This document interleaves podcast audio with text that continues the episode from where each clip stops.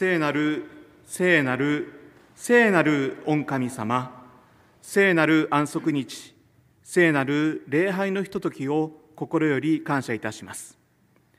どうか約束の御霊をこの街道また病院そして配信を通じてつながっておられる方すべての方に約束の御霊をお下しくださり一人一人を愛しまた聖なる民へと変えてください。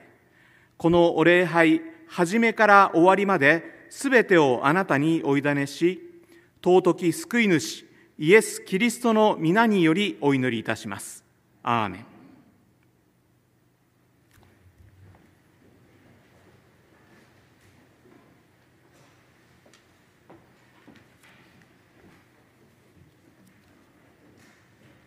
聖書朗読をいたします。本日の与えられました聖句はマタイによる福音書3章の1節2節です。口語訳聖書の新約聖書3ページ新郷土訳聖書も同じく3ページでございます。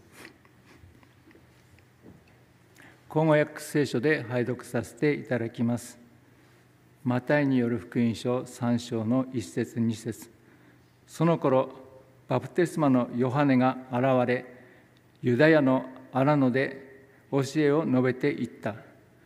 悔い改めよ天国は近づいた。初めの賛美歌67番。開会賛美歌67番です。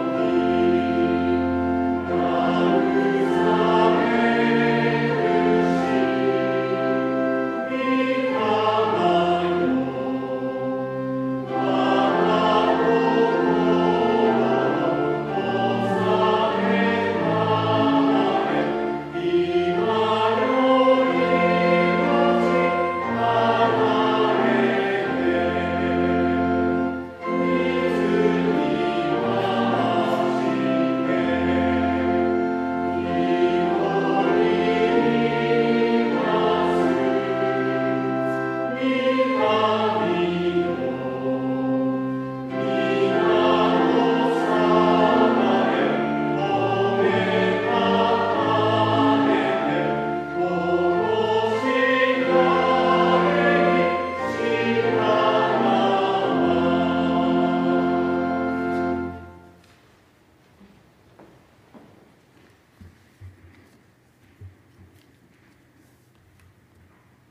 ざまずいてお祈りいたします。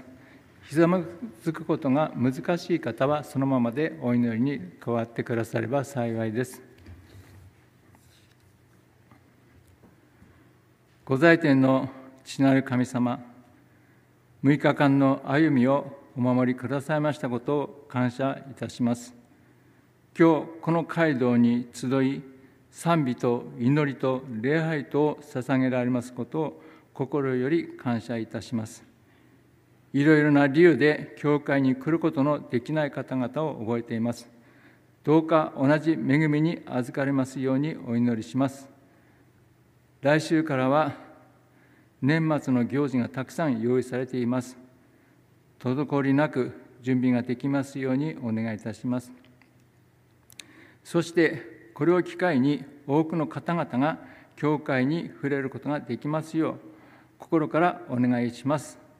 これから伊藤先生のお話をお聞きしますが、共にいてください。そしてその言葉に耳を傾け、あなたを理解することができるようにしてください。帰りには正義と真実と祝福を抱いて賛ずることができますようにお祈りします。イエス・キリストの皆によってお祈りいたします。アーメン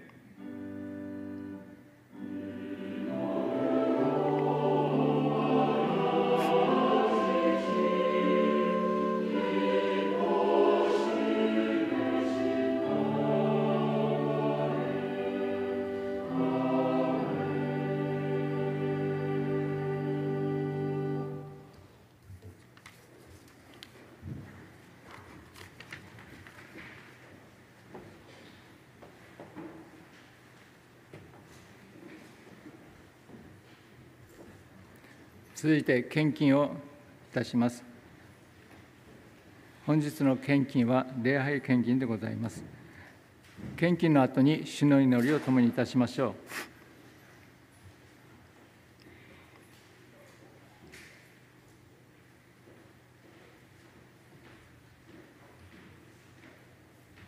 それでは最初にお祈りいたします。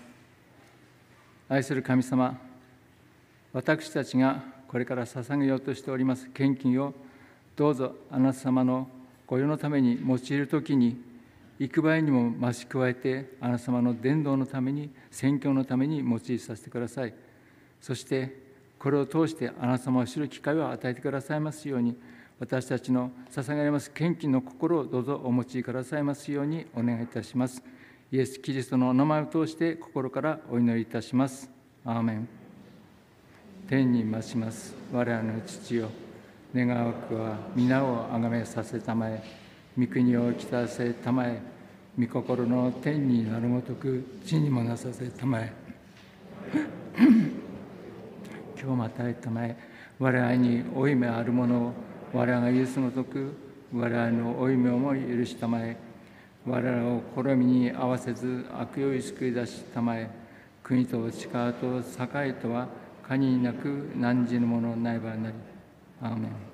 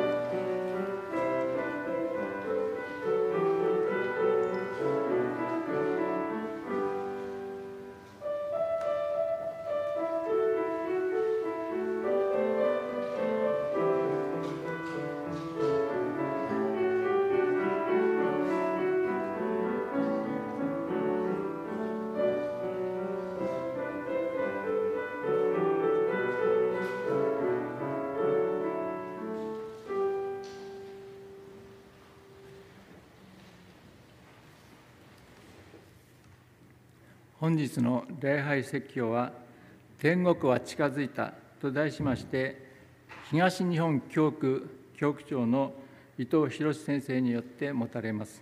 その前に検証がございます。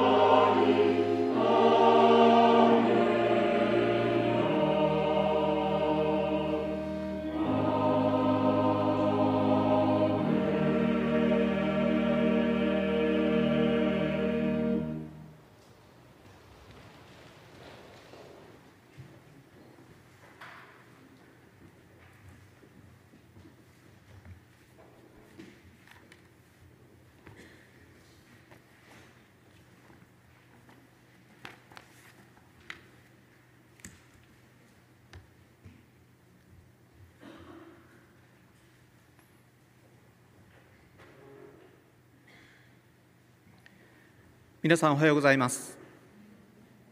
最初に御言葉をいただきたいと思います。聖書朗読の箇所をお開きください。マタイによる福音書3章の1節と2節をお読みしたいと思います。公約聖書の新約3ページとなります。マタイによる福音書3章の1節と2節。その頃バプテスマのヨハネが現れ、ユダヤの荒野で教えを述べていった。悔い改めよ、天国は近づいた。今、町はクリスマスムード一色であります。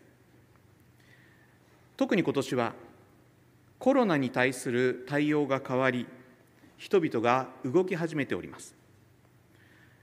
この時私たちは何に目を向けるべきなんでしょうか？私たちの教会は教会歴教会の暦の制度をとっておりません。数年前のアドベンチスト・ライフ誌に私たちはクリスマスを祝うべきかという記事が載りました。教会の中にはこの時期クリスマスをどう過ごすべきかこのことについていろいろな意見が出てまいります。実は教会歴をとっている多くのいわゆる日曜教会では今はクリスマスの準備の時期対抗節と呼ばれています。この対抗節アドベントとは救い主キリストの誕生を待ち望む期間。およそ2000年前ユダヤの人々が救い主を待ち望んでいたようにイエス様の誕生に待ち望みつつクリスマスを迎えようという意味を持っています。しかし繰り返し述べますけれども私たちの教会は教会歴を取っていない教会です。だから原則的にはクリスマスもアドベントもない教会。しかし私たちはアドベンチストです。いつでもアドベントについて語らなくてはいけません。そうであれば、せっかくなので、クリスマスに乗って少しお話を進めてみたいと思います。さて、皆さんはこのアドベントという言葉をご存知だったでしょうか？ある教会のホームページに、このアドベントについてよくわかる説明が載っていました。その説明は対抗説は二重の特質を特質を持つというふうに書かれていました。アドベントには二重の特質があるんだというわけです。一つ目それはまず神の子の第一の来臨を追憶する降誕の祭典のための準備期間である。つまりこの時期はイエス様の誕生を待ち望む誕生を祝うための準備期間であるというふうに説明しているわけです。しかし二重の特質があると言っています。そうもう一つあるわけです。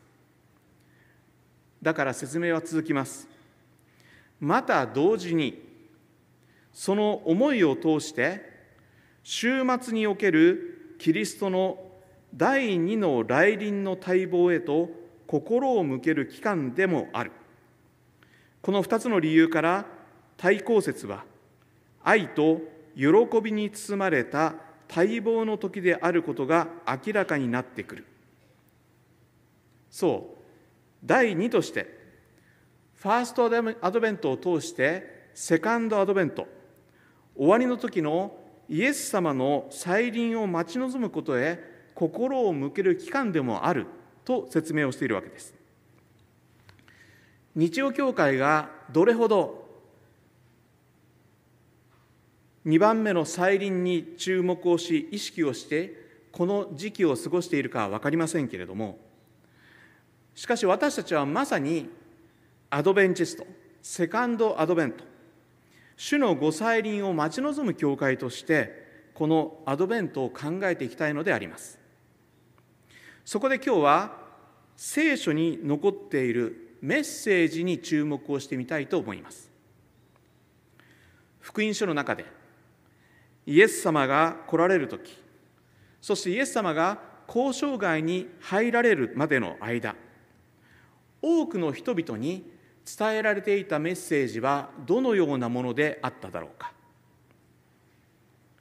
実はこの時期このクリスマスの時期に出されたものこれはですね天使によって伝えられることが多かったわけですけれどもその多くのメッセージが出来事の中心にいた人たち。例えばヨセフマリアといった個人に宛てたメッセージが中心でありました。でもその中で多くの人々に伝えられたものがあります。まずルカによる福音書の1章67節を開いてみたいと思います。ルカによる福音書の1章の67節。公約聖書では新約の84ページになります。ルカによる福音書1章67節から。ここからの御言葉はザカリアの予言ザカリアの賛歌と呼ばれているものです。これは褒むべきかな。新教大聖書では褒めたたえよという言葉で始まっているのでラテン語のベネディクスと呼ばれているものです。この賛歌最初の部分では神様が予言を守ってくださる。神のために救いをもたらしてくださるということを先取りして神様を褒めたたえる賛歌となっているわけですイエス様がお生まれになる直前のメッセージでイエス様のことが個人的にではなく個人にではなくそこにいた全ての人々に伝えられたメッセージとなっています最初にこの部分を見ていきたいと思います。ルカによる福音書1章67節から。父、ザカリアは精霊に満たされ予言していった。主なるイスラエルの神は褒むべきかな。神はその民を顧みてこれをあがない。私たちのために救いの角をしもべダビデの家にお立てになった。ザカリアは68節で主なる神が何をされるのかということを告げています。主なるイスラエルの神は本べきかな。神はその民を顧みてこれをあがない。神はその民を顧みてあがなうんだと。顧みてあがなう。この言葉のイメージとしては振り返って私たちのもとに近づいてくださるというふうなイメージを持ちます。そしてもう一つが罪をあがなってくださる神。新共同訳聖書では訪れて解放しという言葉でここを表現しています。つまり訪れと解放。2つのことが行われるということを声高く宣言しているわけです。ではなぜこの2つのことを強調しているんでしょうか？皆さんが今からおよそ2000年前その時代にいたとするならば何を神様に期待し祈っていくでしょうか？あがない救いである解放を考えるでしょう。この救いを求めるこのことはよくわかります。でも人々が求めていたのは救いだけではなかったわけです。旧約聖書を読んでいて非常に興味深い出来事がありました。出エジプト記の33章です。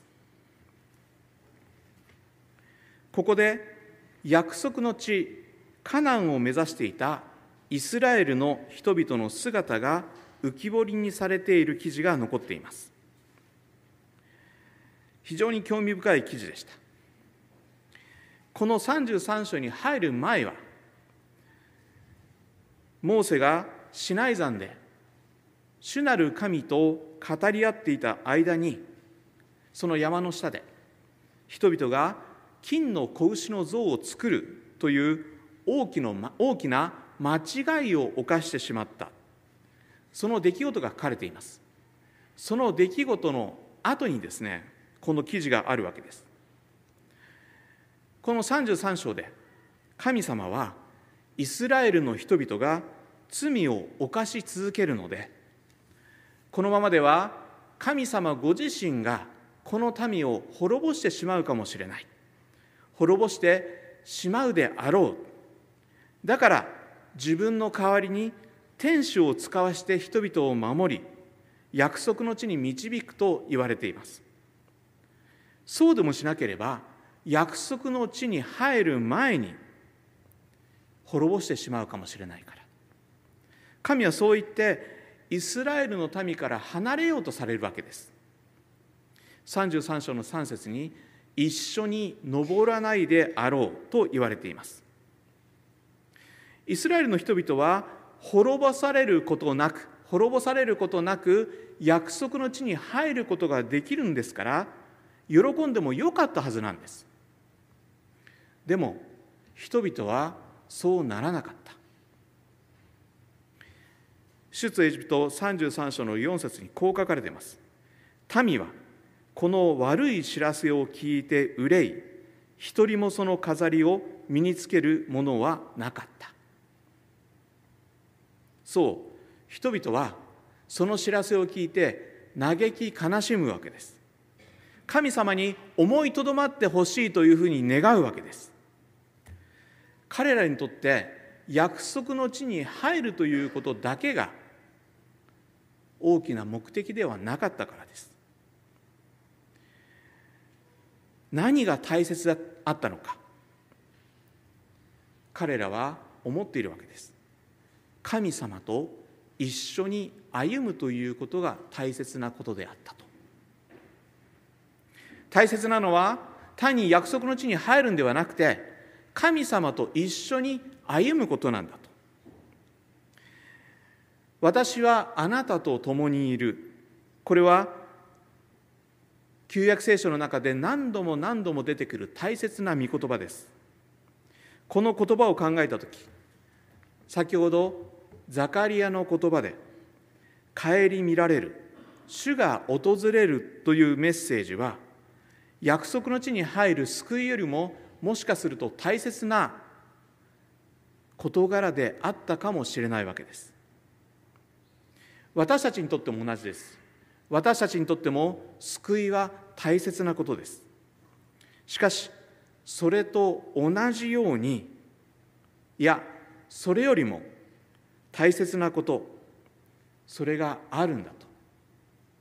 それは何か。それは私はあなたと共にいる。今私たちと一緒に歩んでくださる神様である。だからこそ先ほどゼカリアでのメッセージは救いだけではない大切なことをきちんと加えていたわけです。顧みられる訪れ救い。この2つのことがですねきちんと書かれているわけです。このザカリアの予言主なるイスラエルの神は本べきなかな。神はその民を顧みてこれをあがないという言葉がメッセージとしてどうなっていくか。福音書の中でこのメッセージはどのように変わっていたでしょうか。イエス様がイエス様がお生まれになって後公にはしばらくの間メッセージは出てきませんでした。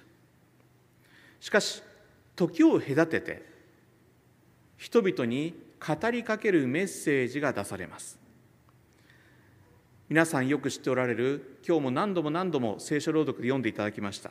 マタイによる福音書の3章の一節の言葉です。一節二節。もう一度お読みしたいと思います。このように言われています。その頃バプテスマのヨハネが現れユダヤの荒野で教えを述べていった。悔い改めよ天国は近づいた。当時の人々に向けられた神様の言葉が今度はバプテスマのヨハネを通じて語られてきたわけです。悔い改めよ天国は近づいた。このメッセージはイエス様が交渉外いわゆる公に働きを始められた時にも出されました。同じマタイによる福音書の4章の17節に書かれています。こう書かれています。この時からイエスは教えを述べ始めて言われた。悔い改めよ天国は近づいた。この2つのメッセージよく見ていただきたいんです。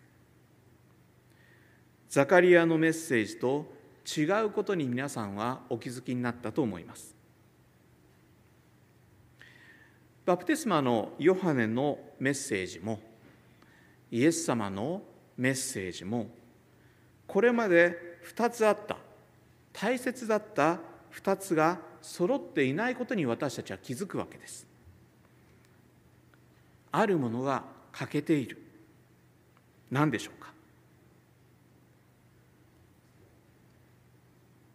それは先ほどのザカリアの予言での救いに関係はしているけれども顧みられる。新教大学聖書でいうと訪れるという意味の言葉がなくなっているわけです。なぜなんでしょうか？理由は明白です。この時すでにイエス様はこの地上にいらっしゃっていたからです。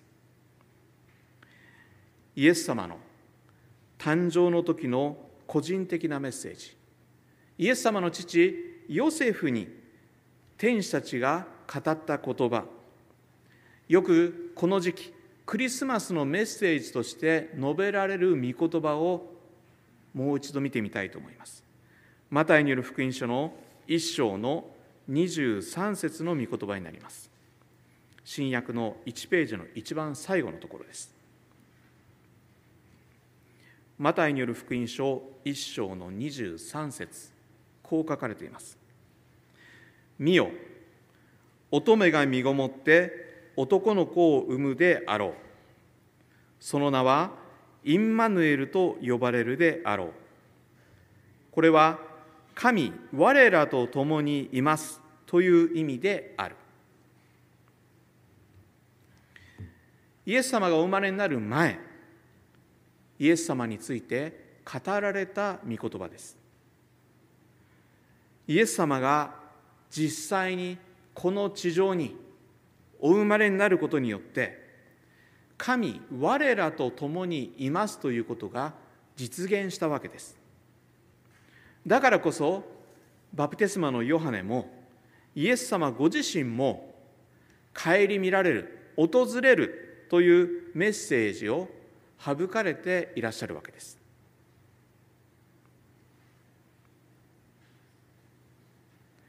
このメッセージは今も続いているのでしょうか？聖書はこの後イエス様がこの地上から去られる時のことを書いています。ヨハネによる福音書の16章をお開きいただきたいと思います。ヨハネによる福音書の16章の7節。口語訳では新え新約聖書の168ページになります。ヨハネによる福音書16章の7節をお読みしたいと思います。こう書かれています。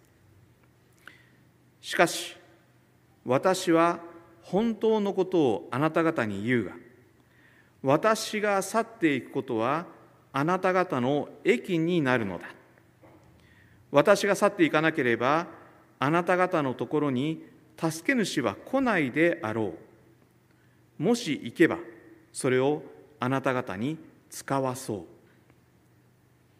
イエス様がこの地上を去られた時に代わりのものを使わすというイエス様の約束です。代わりにやってくる助け主とは誰か。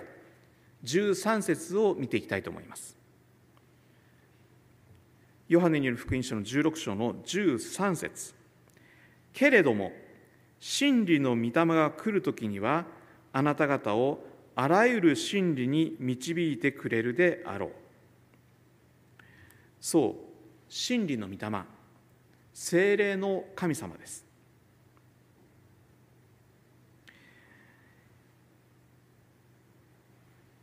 イエス様にとって愛する民と一緒にいるということはとても大切なことなのでご自身が天に昇られる時イエス様はその代わりに来る神様のことを述べているわけです。イエス様はそういう意味でもう一度精霊の神様について約束を繰り返しておられます。実際に登られる直前になります。使徒行伝の一章の八節。皆さんよくご存知の御言葉になります。使徒行伝一章の八節。口語訳新訳の180ページになります。使徒言行録使徒行伝の一章の八節の御言葉。ただ精霊があなた方に下るときあなた方は力を受けてエルサレムユダヤとサマリアの全土さらに地の果てまで私の証人となるであろう。精霊があなた方に下る。このことを繰り返し述べてくださっています。これは使徒要伝の2章においてペンテコステの時に実現をしたわけです。さあこのペンテコステ以降精霊の神様が私たちと共にいるということは続いているんでしょうか。神は共におられるということは今も続いているわけです。しかしどうでしょうか？確かに地上では精霊の神様が私たちを守ってくださり導いてくださり助けてくださっている。でもどうでしょう皆さん？皆さんは自分のために血を流し十字架におかかりになったイエス様と一緒にいたいと思われないでしょうか？イエス様と一緒に歩みたいと思われないでしょうか？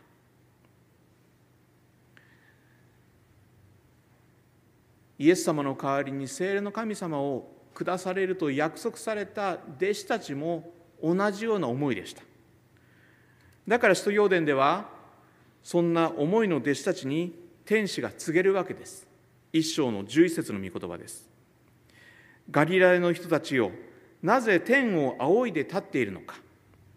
あなた方を離れて天に上げられたこのイエスは天に昇って行かれるのをあなた方が見たのと同じありさまでまたおいでになるであろ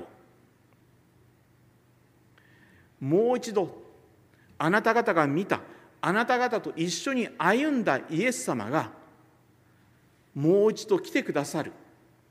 また一緒に歩むことができるんだと。この約束が予言として与えられたわけです。これは今もまだ生きている言葉です。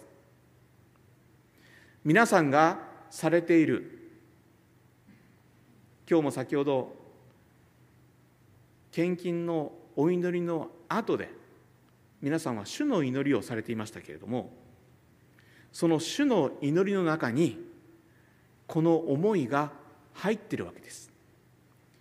御国を来たらせたまえ。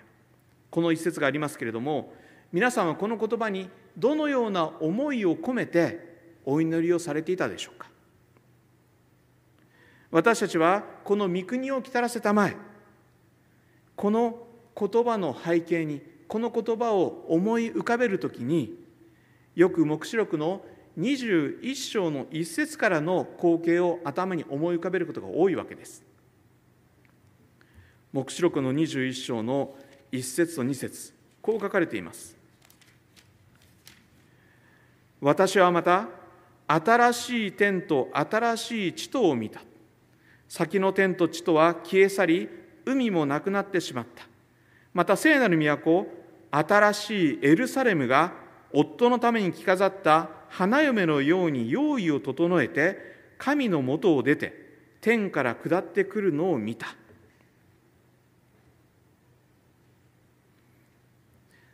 私たちの教会の中にこの光景が絵として描かれているのもありますこの光景はまさに御国を来たらせたまえを私たちにイメージさせる素晴らしい言葉です。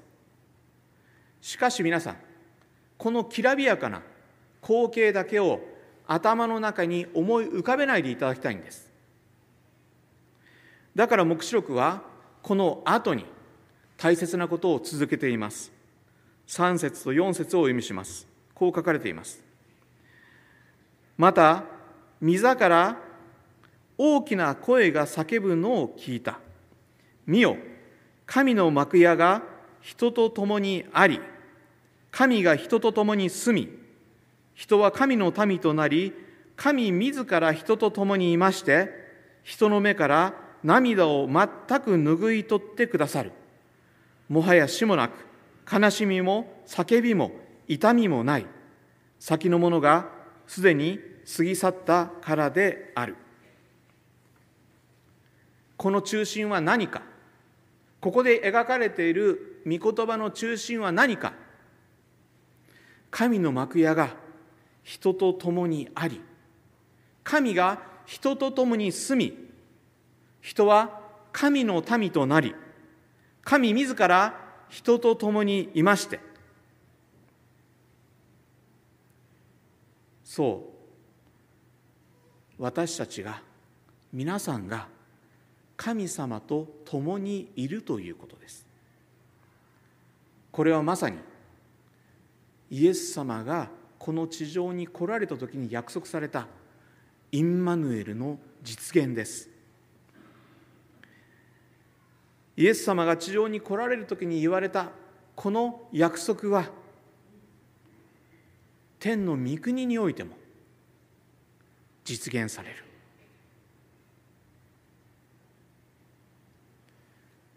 これは本当に実現するんでしょうか？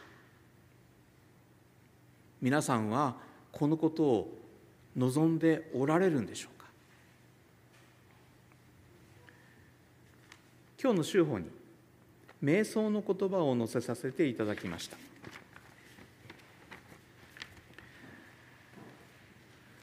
ホワイト夫人がこの祈りについて解説をしていたところを一部載せさせていただきました。ここにはこう書かれていました。キリストの弟子たちは神の栄光の御国がすぐに来るものと期待していたがイエスはこの祈りを彼らにお与えになることによって御国はその時代に建設されるべきものでないことをお教えになった。えー、御国を来たらさまえというこの説解説のところですね。しかし、この祈願は彼らに対する保証でもあった。彼らは自分たちの時代に御国の出現を見ることはできなかったが、イエスが彼らにそのことを祈るようにと言われたことは神ご自身がお定めになるときに御国が必ず来るという証拠である。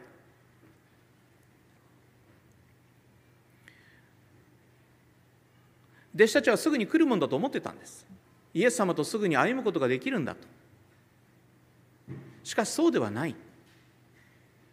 しかしこの祈りを私たちがクリスチャンがずっと受け継ぐことによって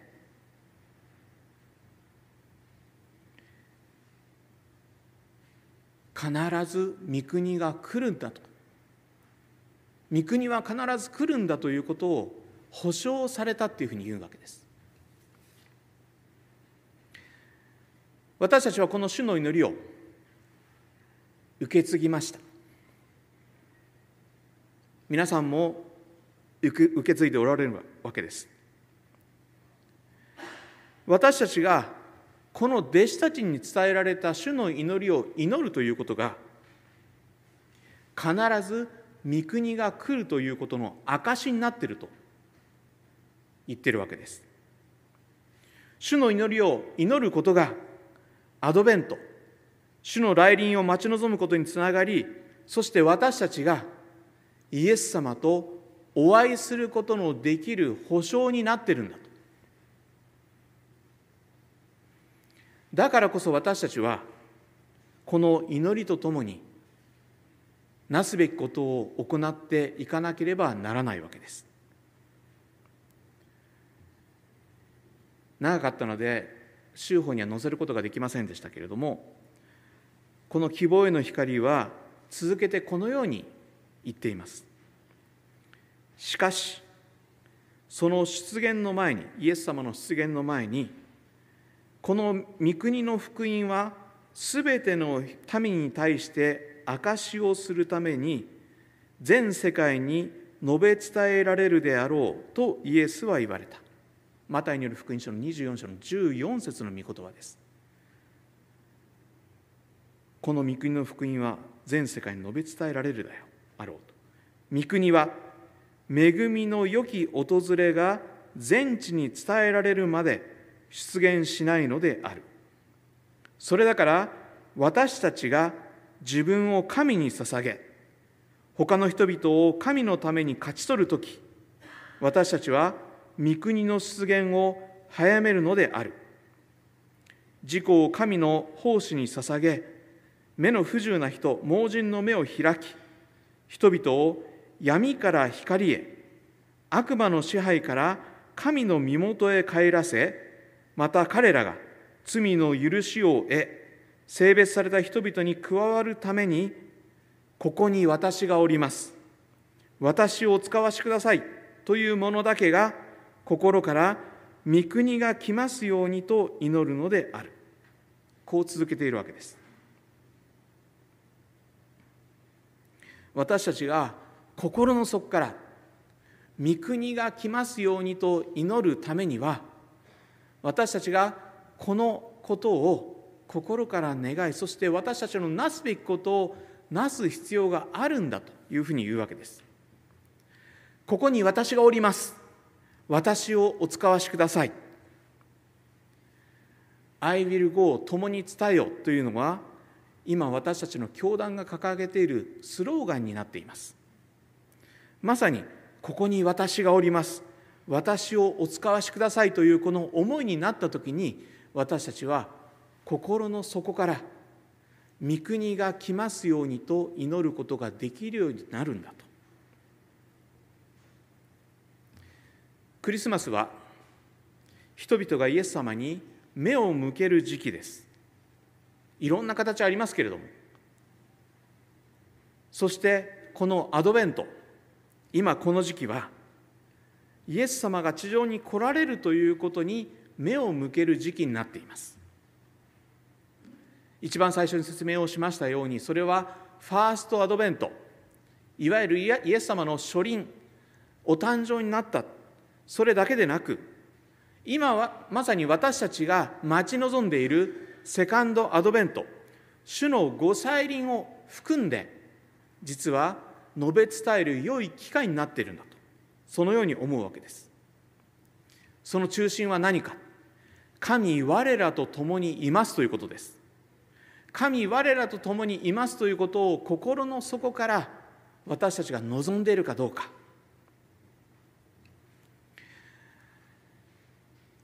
再臨信徒である皆さんはそのことを心から待ち望んでいるのだと信じています。このクリスマスの時期ぜひ親しい方々と共に過ごしインマヌエルの主来るべきイエス様イエス様が共にいるということの素晴らしさをぜひ伝えていただきたいと思います。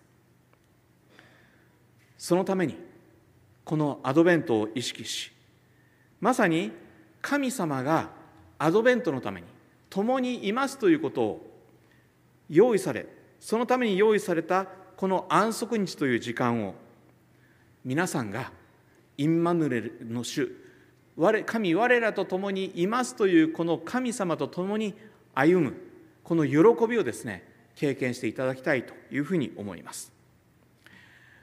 天沼教会がこの時期さまざまなクリスマスのプログラムを持っていますけれどもその一つ一つにこのインマヌエルの主が現れますようにそしてこのインマヌエルの主を伝える大きな働きとなるようにお祈りしていきたいと思います。皆様の上に大いなる祝福をお祈りしていきたいと思います。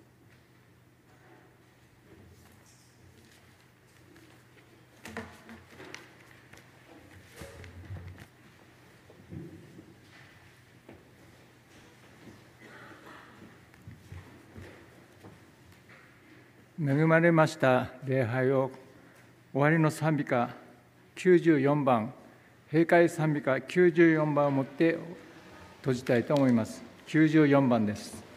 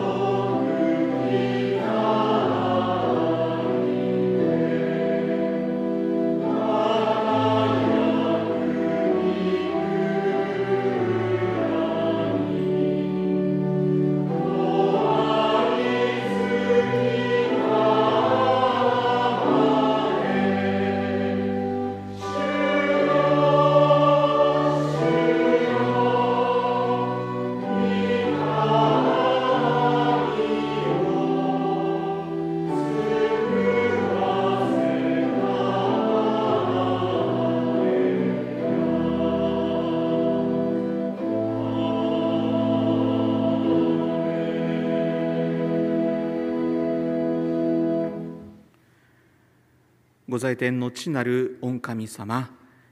初めの踊りに応えてくださりこの礼拝を最後まで守り導いてくださいましたことを心より感謝いたします。私たちはアドベンチストです。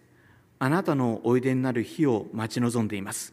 それはインマヌエルの主であるあなたが神我らと共にいます主であるあなたが私たちと共にいるということです。どうか私たちを通してこの素晴らしい恵みを福音を多くの方々に述べ伝えることができるようお導きください。